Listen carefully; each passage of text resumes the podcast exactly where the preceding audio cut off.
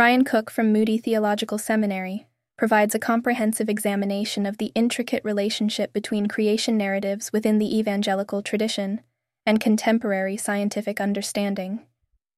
He initiates the discourse by acknowledging the diversity of viewpoints that evangelicals hold towards the interpretation of Genesis 1 and 2 in the context of modern science. Cook emphasizes the necessity of recognizing that the biblical narratives were not penned with the intention of addressing contemporary scientific queries, particularly those pertaining to evolution. He elucidates that the primary concern of these ancient texts was not to detail the material mechanics of creation, but rather to delineate the relationship between God, humanity, and the rest of the created cosmos. Also, delving into the heart of the matter, Cook categorizes the evangelical response to the nexus of creation and science into three predominant viewpoints young earth creationism, theistic evolution, and old earth creationism. Young earth creationists are staunch in their adherence to a literal interpretation of the six day creation narrative, positing an earth that is approximately 6,000 years old, a dating that traces back to the chronological calculations of 17th century scholar Bishop James Ussher. This faction further bifurcates into subgroups.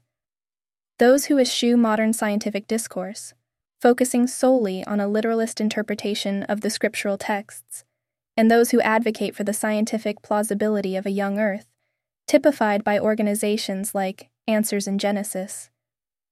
This latter group champions the concept of a universe created with apparent age, a stance that, while intriguing, is non falsifiable and hence contentious. Moreover, the second perspective, theistic evolution or evolutionary creationism, interprets the Genesis account as allegorical or poetic, imparting profound theological truths without serving as a literal chronicle of material origins. Advocates perceive God as the initiator and overseer of the evolutionary process, a view that accommodates a harmonization of biblical theology with evolutionary science. Within this camp, there is a spectrum of beliefs regarding the historicity of Adam and Eve, ranging from their acceptance as historical figures to their interpretation as symbolic archetypes representing humanity's genesis. Resources like those offered by BioLogos provide extensive exploration of this viewpoint. Furthermore, Old Earth creationism, the third viewpoint outlined by Cook, encompasses a variety of theories, such as the day age theory and the gap theory, which propose extended temporal durations within the Genesis creation account. Adherents align themselves with the core tenet that the scriptural texts articulate a divine act of creation rather than an evolutionary process. Yet they display diversity in their stances concerning the precise age of the earth and the interpretation of the days of creation.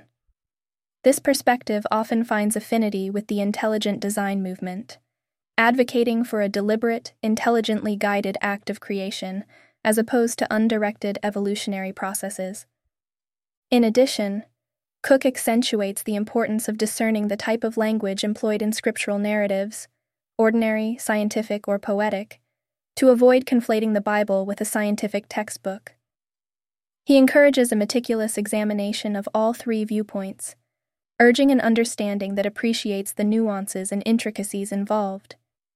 He proposes a framework for engaging with the creation science discourse, categorizing issues into core Christian orthodoxy, such as the belief in God as the creator and sustainer of the universe, and the inherent goodness of creation, and more contentious topics like the historicity of Adam and Eve and the age of the earth. In conclusion, Cook advocates for a nuanced and discerning approach to the dialogue between creation narratives and scientific understanding within the evangelical tradition. He affirms the significance of studying diverse perspectives, recognizing the multifaceted nature of the debate, and approaching the discourse with a balanced blend of humility, scholarly rigor, and theological discernment.